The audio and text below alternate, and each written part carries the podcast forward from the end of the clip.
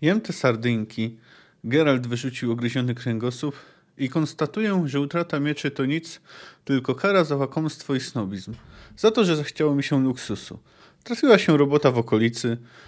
Umyśliłem więc wpaść do Kerak i poucztować w Natura Rerum. Oberży, o której w całym świecie głośno. A było gdziekolwiek zjeść flaków, kapusty z grochem albo rybnej polewki.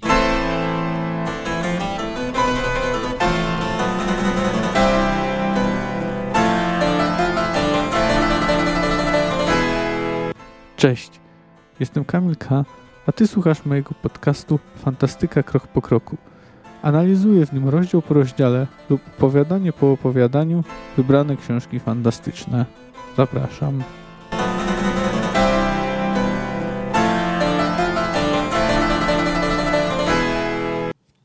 Cześć. Witam Was w kolejnym odcinku. E, dzisiejszy rozdział jest krótszy, ale jest tu kilka rzeczy do omówienia, więc nie będzie, więc y, odcinek jest nieco dłuższy. E, można powiedzieć, że akcja powoli, ale to jednak nadal jest e, taka, taki można powiedzieć wstęp.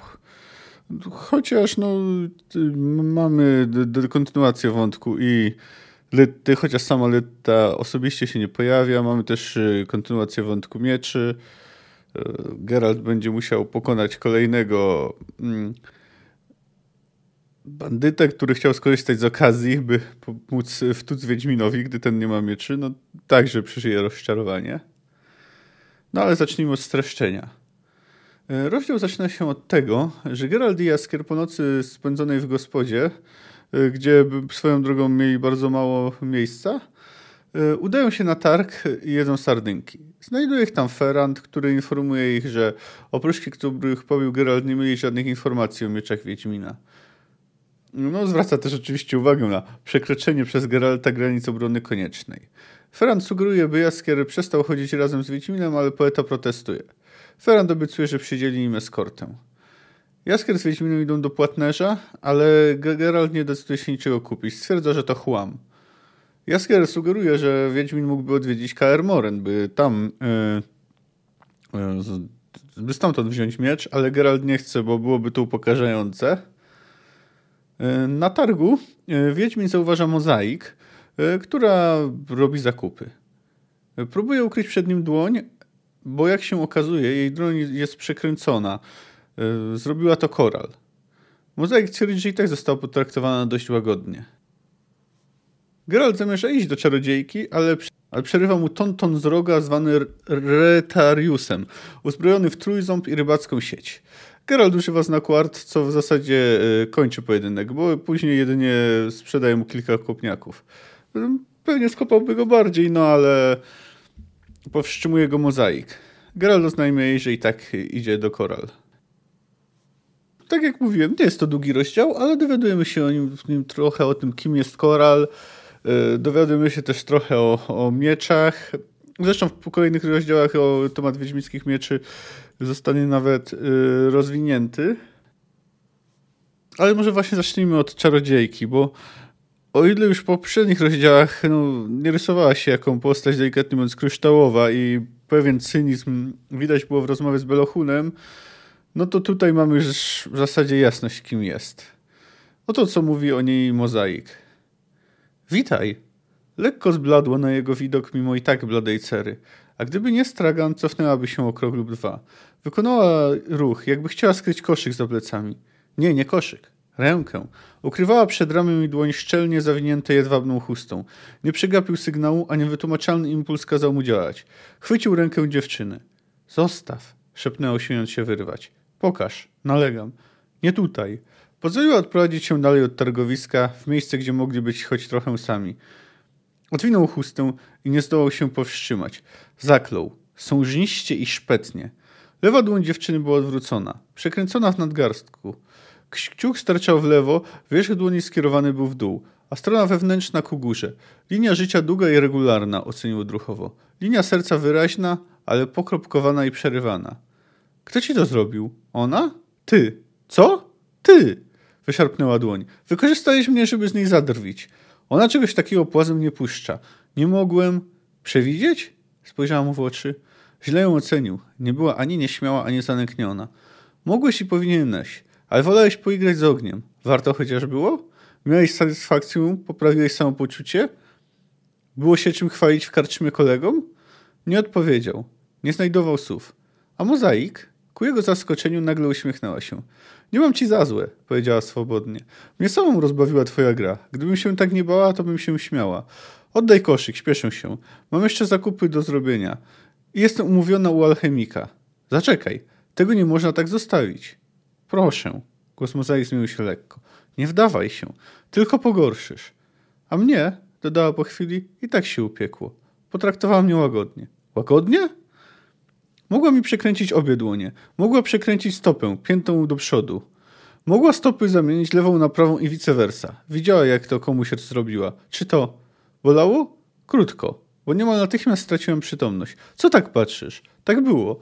Mam nadzieję na to samo, gdy mi będzie dłoń odkręcać. Za kilka dni, gdy nacieszy się zemstą. Cóż, widzimy więc, że Lyta jest niezwykle małostkowa, ale w zasadzie sadystyczna. Y, no, mozaik jest od niej, od niej zależna, no więc ten, więc ona korzysta z tej sytuacji, gdy może się zemścić, bo i to nie, nie zemściła się przecież za, za cokolwiek, co jej młoda czarodziejka zrobiła. Mściła się mm, za zachowanie Geralta. Tu jest też kwestia zwykłej dumy, bo Geralt śmiał nie patrzeć na nią, gdy ona tego oczekiwała.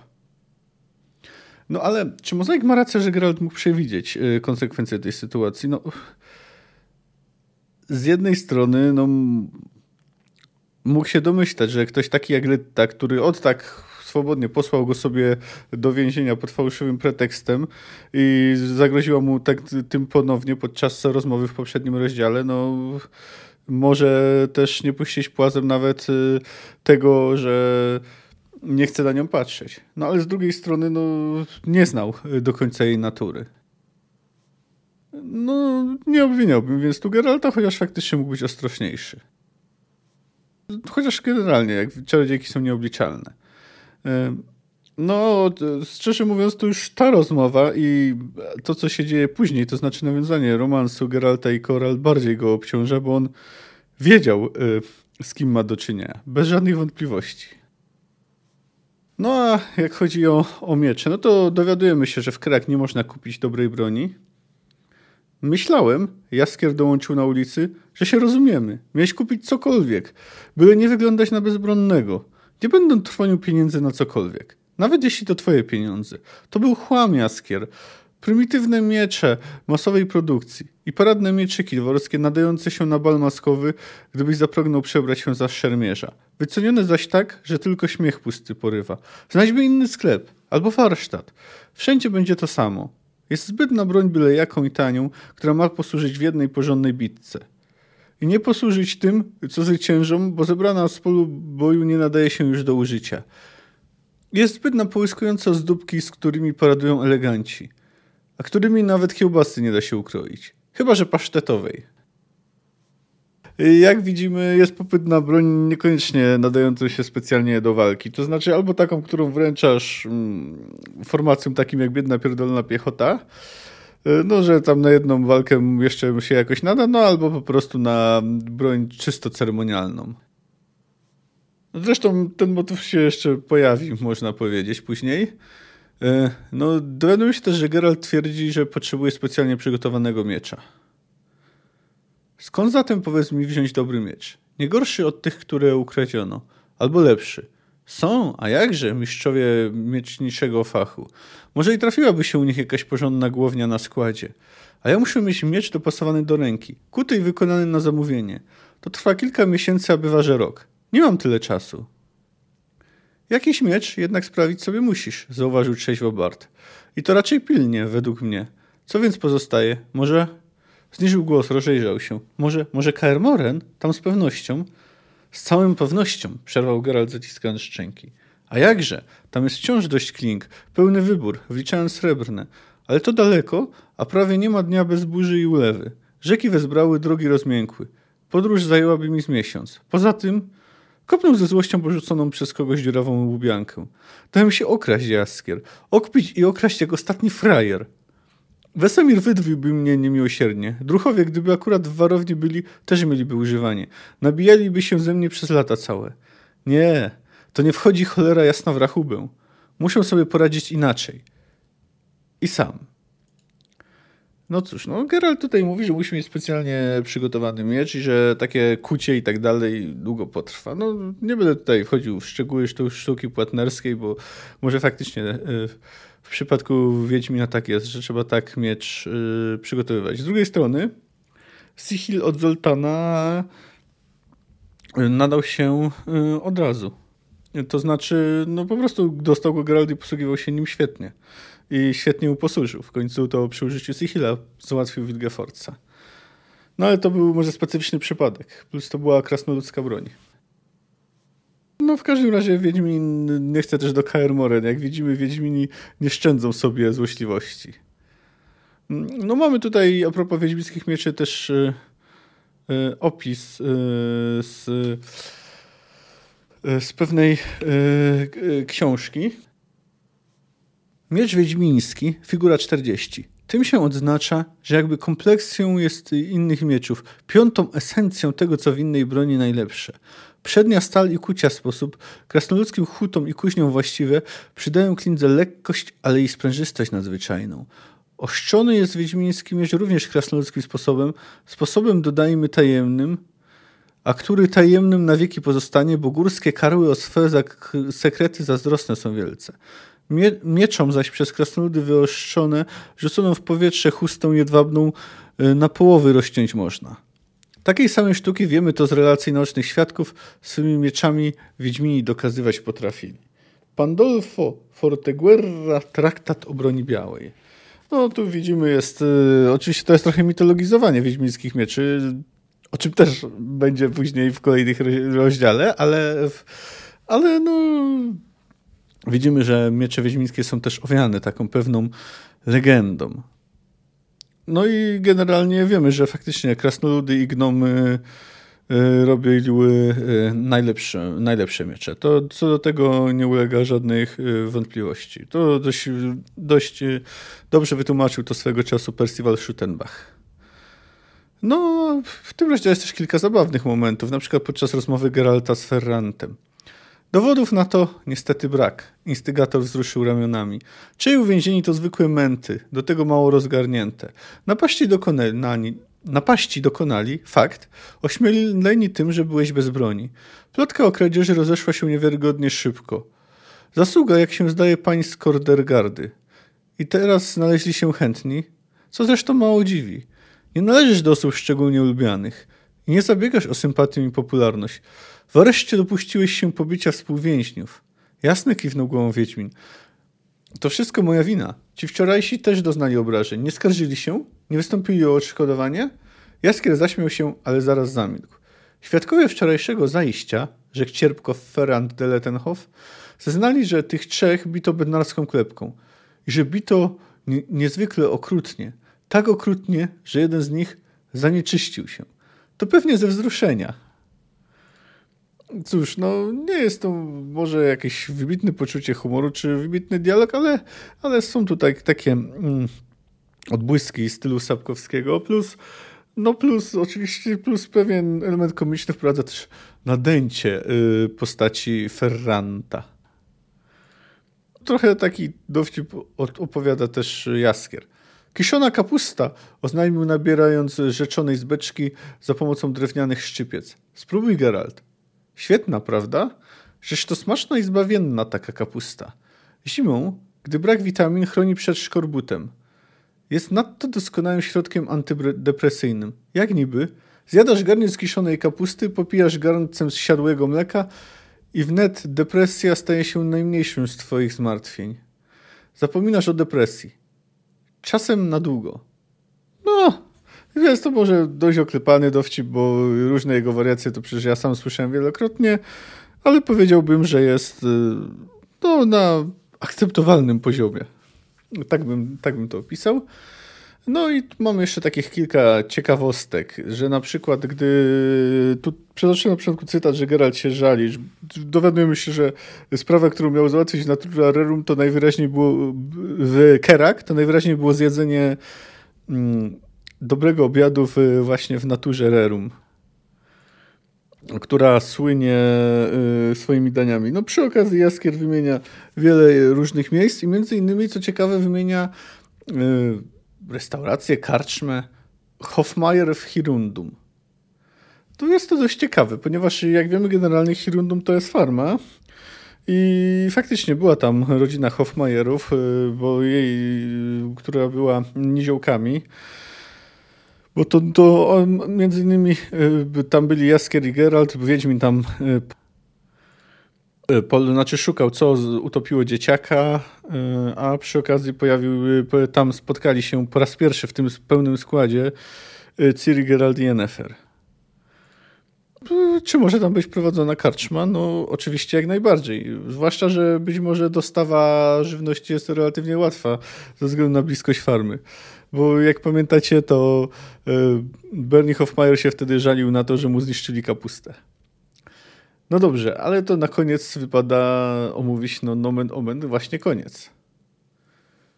Ty, wiedźmińska zarazo, wyzywam cię na pojedynek. Będziemy walczyć. Szlak mnie trafi. Odsuń się, mozaik. Z tłumu wystąpił niski i krępy typ w skórzonej masce i kirysie Skyr Bouli, utwardzonej byczej skóry. Typ potrząsnął dzierżonym w prawicy trójzębem, raptownym ruchem lewej ręki rozwinął w powietrzu rybacką sieć, zamachnął nią i szczepnął. Jestem Tonton z roga, zwany Retiariusem. Wyzywam cię na bój, Wiedźminie. Wiedź Y, zaraz tutaj dokończę, ale tu chciałbym zwrócić uwagę na to, że y, na przydomek Tontona z rogi. Reitariusami zwano gladiatorów w starożytnym Rzymie, znaczy rodzaj gladiatorów w starożytnym Rzymie, którzy mieli podobny ekwipunek do jego. Też właśnie posługiwali się trójzębami i, i sieciami rybackimi. Geralt uniósł rękę i uderzył go znakiem art, wkładając weń tyle energii, ile tylko mógł. Tu wrzasnął. Tonton z roga, zwany Retariusem, wyleciał w powietrze i fikając nogami oplątany we własną sieć, zmiótł sobą stragan z łoważankami, ciężko gruchnął o ziemię i z głośnym brzękiem wyryżnął głową w żeliwny posążek kucającego gnoma, nie wiedzieć czemu ustawiony przed sklepem oferującym dodatki krawieckie. Waganci nagrodzili lot gromkimi brawami. Retiarius leżał, żywy, choć słabe raczej yy, znaki życia dający. Geralt, nie śpiesząc się, podszedł i z rozmachem kopnął go w okolice wątroby. Ktoś chwycił go za rękaw. Mozaik. Nie proszę, proszę nie. Tak nie wolno. Geralt dokopałby sieciarzowi jeszcze, bo dobrze wiedział, czego nie wolno, a co wolno, a co trzeba. I posłuchu w takich sprawach nie zwykł dawać nikomu, zwłaszcza ludziom, których nigdy nie skopano. Proszę, powtórzyła Mozaik, nie odgrywaj się na nim, za mnie, za nią i za to, że sam się zagubiłeś. Usłuchał, wziął ją w ramiona i spojrzał w oczy. Idę do twojej mistrzyni, oznajmił cierpko. Niedobrze, pokręciła głową. Będą skutki. Dla ciebie? Nie, nie dla mnie. No cóż, Geralt był ostrzeżony, choć tak na marginesie to skutki faktycznie będą i to nie tylko dla Geralta, ale i dla Mozaik.